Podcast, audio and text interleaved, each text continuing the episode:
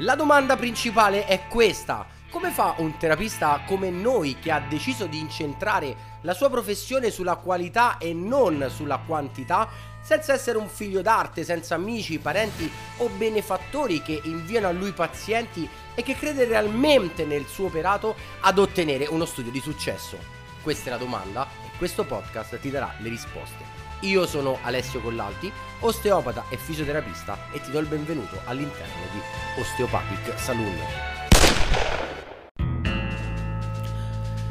Ti do il bentornato all'interno del podcast Osteopathic Saloon. Oggi andiamo a rispondere alla domanda di un'altra nostra collega che si chiama Giulia di Padernello che eh, ci scrive dalla provincia di Brescia e ci fa una domanda anche questa molto interessante perché ci domanda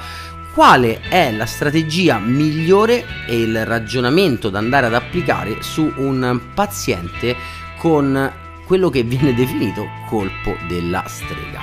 Quindi, come sempre, partiamo subito e buttiamoci all'interno di questo podcast di oggi.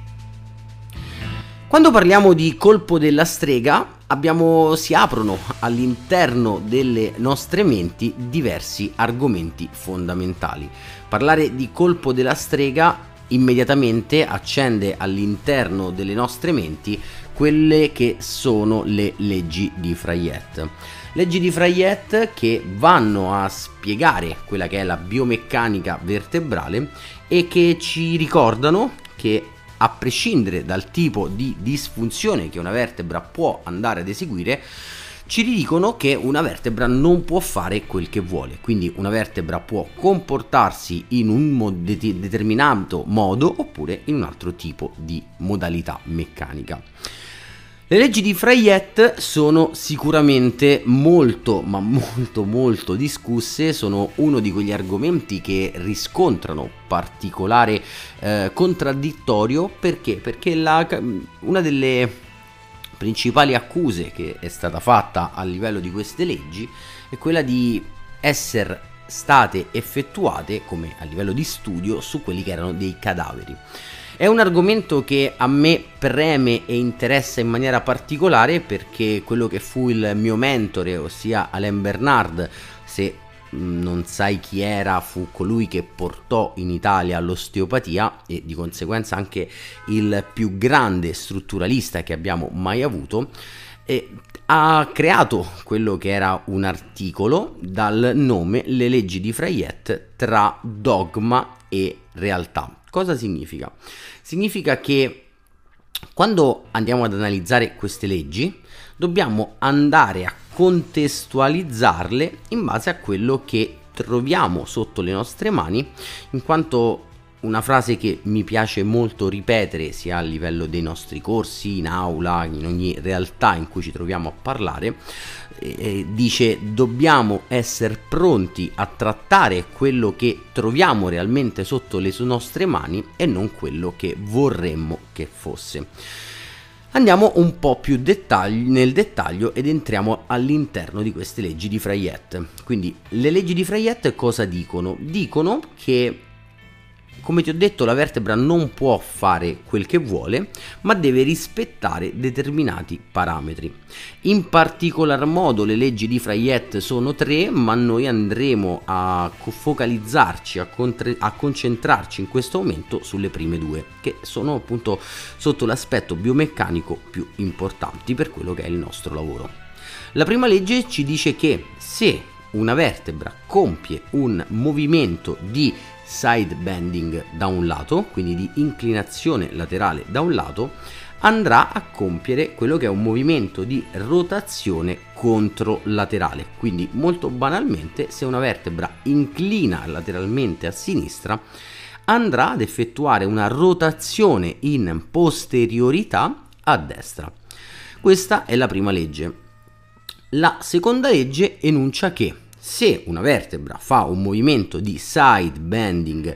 omolaterale andrà ad effettuare un movimento di rotazione dallo stesso identico lato. Quindi molto semplicemente io mi inclino dal lato sinistro e la mia vertebra andrà ad effettuare un movimento di rotazione sempre dal lato identico. Quindi, primo punto fondamentale, nella prima legge la, il side bending e la rotazione sono opposti, mentre nella seconda legge side bending e rotazione vengono eseguite dallo stesso identico lato. Perché è importante questo? Se ragioni e cerchi di andare a ricordarti magari pazienti o persone che ti è capitato di incontrare a livello della tua attività professionale, sicuramente ti verrà in mente che la prima legge, quindi side da un lato, rotazione controlaterale, risponde a quella che è la classica problematica della scoliosi. Quindi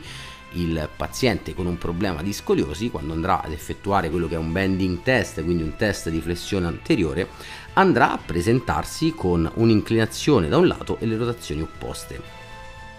Cosa interessante. La prima legge è una legge compensativa, quindi una legge non acuta ed è una, una legge che non dà dolore. Se pensi bene, quando parliamo di scoliosi, non stiamo parlando di dolore. Quindi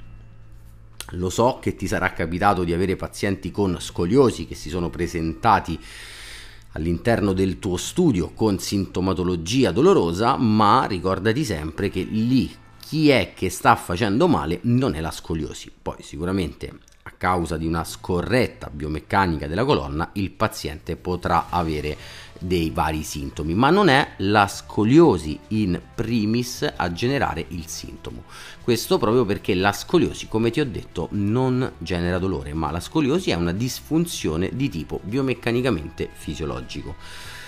Quando parliamo di seconda legge l'argomento cambia drasticamente perché? Perché in una seconda legge noi ci troviamo di fronte a quella che viene chiamata una disfunzione traumatica o disfunzione acuta. Perché all'interno di questo movimento non vengono più rispettati in maniera pedissegua quelli che sono i rapporti biomeccanici delle strutture vertebrali. Se ci pensi, qual è il momento in cui un paziente tende a bloccarsi in fase acuta? E quando magari si trova a dover sollevare un peso, che possa essere un pacco, un vaso, qualsiasi tipo di peso che prevede un'inclinazione da un lato ed una rotazione dallo stesso lato. Nel momento in cui il paziente, la persona in generale, andrà ad estendersi, inizierà ad avere questo blocco acuto ed importante. Questa è appunto quella che andiamo a definire seconda legge primo grado, quindi ci troviamo in presenza di una disfunzione sintomatica, quindi anche dolorosa, e non più fisiologica, quindi è un movimento che andrà a generare dolore a livello del nostro paziente. Questo è il caso della, del colpo della strega, quindi Giulia, quando ti trovi davanti a un paziente con un colpo della strega, sicuramente il primo campanello che deve accendersi nella tua mente è quello di trovarti in presenza di una disfunzione di seconda legge primo grado. Perché è importante sapere se una disfunzione è di prima legge o seconda legge. Sicuramente diventa fondamentale perché il nostro approccio terapeutico andrà diametralmente a cambiare prendi solo in considerazione il fatto che se io vado a parlare di quella che è una prima legge di Freyet, so che a livello di una prima legge un side bending sarà molto più importante di quello che è un parametro di rotazione, a differenza di una seconda legge dove il parametro di rotazione sarà a, a sua volta più importante rispetto al parametro di side bending. Quindi se questo è vero e lo è, come è vero, posso dirti che quando andremo a trattare una disfunzione di prima legge dovremo andare a focalizzarci e a concentrarci su quelle che sono delle tecniche che prediligeranno quella che è la normalizzazione di un parametro di side bending rispetto a una situazione di seconda legge in cui andremo a focalizzarci con tecniche che andranno a normalizzare la disfunzione ma presentando un parametro più importante dal punto di vista della rotazione.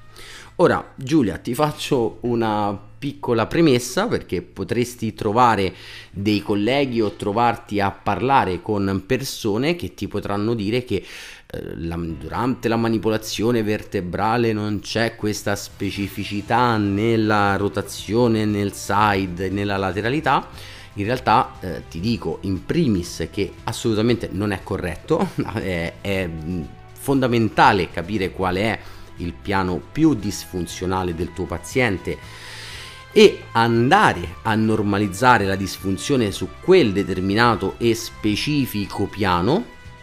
ma ancora più importante, proprio per ti do uno strumento per andare a rispondere a queste accuse o comunque a queste risposte che ti possono essere date, eh, puoi andare a ricordargli quella che è la terza legge di Frayet. Abbiamo detto che ci saremmo focalizzati sulle prime due, ma mettiamoci anche una terza che è importante per rispondere a determinate, eh, non dico accuse o comunque a determinate risposte. Quando parliamo della terza legge di Frayet, la terza legge ci dice che quando noi andiamo a normalizzare un parametro disfunzionale, simultaneamente stiamo andando a lavorare anche gli altri due parametri. Quindi migliorare un parametro vuol dire migliorare anche gli altri due. Quindi se io ho una disfunzione di side bending e vado ad agire sulla rotazione, comunque per la terza legge di Freyet io avrò un effetto simultaneo anche su side, rotazione e lateralità. Questo non toglie però che se la disfunzione è particolarmente importante, tu dovrai andare a focalizzarti su quello che è il parametro principale, perché in presenza di disfunzioni vere lavorare un parametro secondario, quindi un parametro che sì ha una disfunzione ma che comunque non così rilevante, potrà permetterti in maniera indiretta di agire su quella che è la disfunzione primaria, ma non avrà mai lo stesso identico effetto di andare a lavorare su quello che è il piano disfunzionale dominante. E questo per esempio può essere il caso delle disfunzioni complesse cervicali. Cosa succede? Succede che le disfunzioni complesse cervicali, che sono quelle che possono andare a generare sintomatologie come nevralgie di Arnold, come vertigini, come emicranie e quando ci troviamo in presenza di una sintomatologia del genere e andiamo ad evidenziare un tipo di disfunzione che è appunto la disfunzione complessa, andare a normalizzare questa disfunzione con delle tecniche, per esempio di normalizzazione di disfunzioni semplici, come ti ho detto prima, possono, potrebbero avere comunque un effetto perché di fatto andando a normalizzare un altro parametro potrei ottenere il beneficio anche sugli altri, ma se ci troviamo di fronte a una vera, vera, vera, sottolineo vera disfunzione, purtroppo la tecnica di disfunzione semplice potrebbe non ottenere il risultato sperato. E quindi questo significa che la disfunzione non si normalizzerà veramente e che il tuo paziente purtroppo continuerà a manifestare la sua sintomatologia. Quindi mi raccomando, prima regola, capire qual è il piano più disfunzionale e andare a relazionarti a quello che è la disfunzione che stai trovando perché ti ho detto che Alain ha scritto un articolo appunto tra, sulle leggi di Freyet tra dogma e realtà perché basandoci su un altro concetto molto importante che è lo schema di Delenois, quando noi parliamo di biomeccanica vertebrale dobbiamo effettuare una distinzione tra quello che è un destrorso e un mancino. Quindi molto semplicemente eh, ti faccio un esempio per rimanere su quello che è una biomeccanica cervicale. Quando eh, noi andiamo a creare un side bending cervicale destro a livello del nostro rachide cervicale, andremo a generare anche una posteriorità e quindi una rotazione destra. Questo perché? Perché quando eh, il rachide cervicale vive, come si suol dire, fisiologicamente in seconda legge, a differenza di un rachide lombare che vive in prima legge. L'errore dov'è? L'errore è andare a trattare uno schema senza testare, quindi noi dobbiamo andare a palpare, ad ascoltare la biomeccanica e anche se i libri dicono che magari in quel determinato distretto magari dovremmo trovare una seconda legge, e ti ricordo che in una seconda legge il parametro di rotazione è più importante, quindi questo dovremmo andare ad eseguire, dobbiamo andare a focalizzarci su quello che noi stiamo sentendo sotto le nostre mani. Quindi se dovrebbe esserci una disfunzione di seconda legge, ma troviamo una prima legge, dovremo andare a lavorare in maniera più importante con delle tecniche che andranno a correggere quello che è un side bending. Ma torniamo all'argomento principale, quindi torniamo alla, eh, nostro, al nostro colpo della strega. Quindi quando ti trovi di fronte ad un colpo della strega, stiamo parlando di una situazione in cui il paziente presenta un blocco vertebrale di seconda legge primo grado. Questo è il caso che tendenzialmente chiunque pratichi osteopatia strutturale, manipolazioni vertebrali, ma attenzione, manipolazioni che abbiano un razionale alle spalle, sperano di trovare, perché è il classico caso in cui il nostro paziente entra magari con un atteggiamento di chiusura, inflessione o come si dice in maniera volgare entra piegato ed esce dritto perché siamo andati a risolvere quello che è il blocco meccanico vero e proprio che sta creando la disfunzione, quindi il, l'atteggiamento antalgico del nostro paziente. Quando andiamo a trovare un sintomo come un colpo della strega, però non dobbiamo commettere l'errore di andare a ragionare e a trattare solo quella che è la sintomatologia del nostro paziente, ma piuttosto dobbiamo avere quella che è una visione d'insieme, quindi andare a capire le reali motivazioni per cui il nostro paziente si è bloccato. Perché prima ti ho fatto l'esempio della persona che solleva un peso in un movimento di side rotation, ma a volte i pazienti potrebbero rimanere bloccati con un colpo della strega banalmente perché sono sul lavandino a lavarsi i denti e quante volte al giorno una persona si lava i denti e quindi almeno tre volte al giorno tutti i giorni la domanda importante è perché proprio oggi mm, si è andato a bloccare. Quindi andare a ragionare quello che facciamo a livello strategico sul perché il nostro paziente sta soffrendo e perché si è generata una disfunzione di questo tipo Sicuramente uno degli argomenti principali da andare ad affrontare è quello del concetto di ipo-iper, ossia quella zona vertebrale sta mh, lavorando troppo, quindi magari un segmento vertebrale si è andato a far carico di quello che è tutta una serie di sollecitazioni e di stress meccanici più di quelli che dovrebbe andare ad affrontare perché magari altre strutture come potrebbe essere il dorso, come potrebbero essere le anche, sono disfunzionali e non stanno eh, svolgendo in maniera adeguata il loro lavoro e andranno a generare quindi un sovraccarico e quindi un'iper sollecitazione, un'ipermobilità sul segmento lombare che a un certo punto, poverino, non, non ce la farà più, non riuscirà più a sopportare quello che è il carico di stress e l'unico metodo, l'unica possibilità che avrà per difendersi sarà quella di bloccarsi e quindi generare una sintomatologia dal punto di vista acuto e quindi quello che abbiamo definito che mi hai domandato essere un colpo della strega. Quindi dal punto di vista strategico il colpo della strega tendenzialmente è un problema per noi abbastanza semplice, è un problema che tendenzialmente speriamo di trovare all'interno del nostro studio, perché è uno di quei problemi al quale riusciamo a dare risoluzione in maniera abbastanza rapida e tendenzialmente il più delle volte anche con una singola seduta. Ora, mi raccomando, ragiona sempre con il problema inquadrato a livello globale, quindi inquadrato a livello del tipo di paziente che sta soffrendo di questo sintomo, quindi se è una tipologia anteriore, se è un tipo posteriore,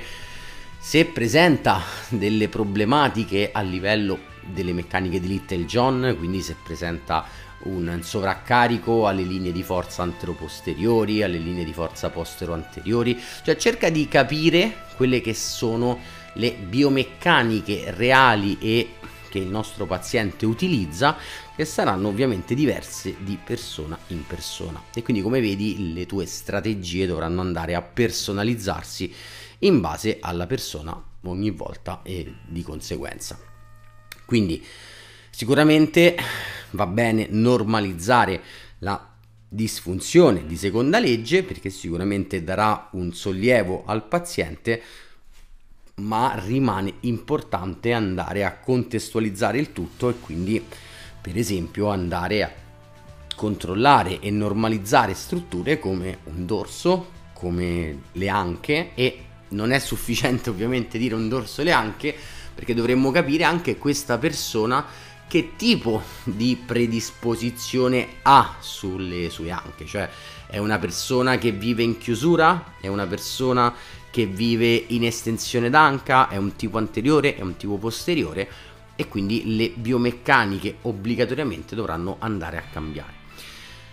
È utilizzabile una tecnica di manipolazione? Assolutamente sì, anzi ti dirò di più, è tendenzialmente la tecnica per eccellenza o comunque è la tecnica che ti permetterà di avere quel risultato più, rapide, più rapido ed immediato perché una tecnica in trust andrà immediatamente a risolverti quella che è la disfunzione senza appunto andare a generare uno stress particolarmente importante perché il più delle volte si pensa che le tecniche manipolative in trust siano aggressive in realtà in determinati sintomi e situazioni come può essere quello di un colpo della strega è una delle poche cose che possiamo fare perché il nostro paziente più si muove più ha dolore alcuni atteggiamenti o posizioni sul nostro lettino eh, anche attive come potrebbero essere delle MET non riesce ad eseguirle e quindi la manipolazione vertebrale che comunque risulta essere passiva e siamo noi che andiamo ad eseguire la nostra tecnica sul paziente è una delle poche carte che abbiamo a disposizione e che possiamo utilizzare ma che credimi se utilizzata nel giusto modo, nella maniera corretta, con il giusto timing e con i giusti concetti personalizzati sul paziente, ti permette di ottenere risultati fin dalla prima seduta, ma ti dirò ancora di più, ti permetterà di vedere il tuo paziente che è entrato in un determinato modo e esce in un modo completamente diverso, perché entra piegato, esce dritto, ma non è magia, non è stregoneria, è semplicemente biomeccanica. Quindi come sempre mi raccomando, trattare un paziente non significa eseguire una tecnica, ma significa andare a pianificare quella che è la migliore strategia terapeutica in base al tipo di persona e al tipo di sintomo. E ti auguro di incontrare il prima possibile all'interno del tuo studio un paziente con colpo della strega perché sarà uno di quei pazienti fantastici che ti permetterà di risolvere il problema in maniera molto rapido e quindi andare ad attivare quello che è un fantastico passaparola. Anche per oggi abbiamo dato risposta quindi alla domanda della nostra amica Giulia. Io ti do appuntamento alla prossima settimana, quindi a lunedì con il nostro nuovo podcast. Aspetto come sempre le vostre domande e ci vediamo alla puntata di lunedì prossimo.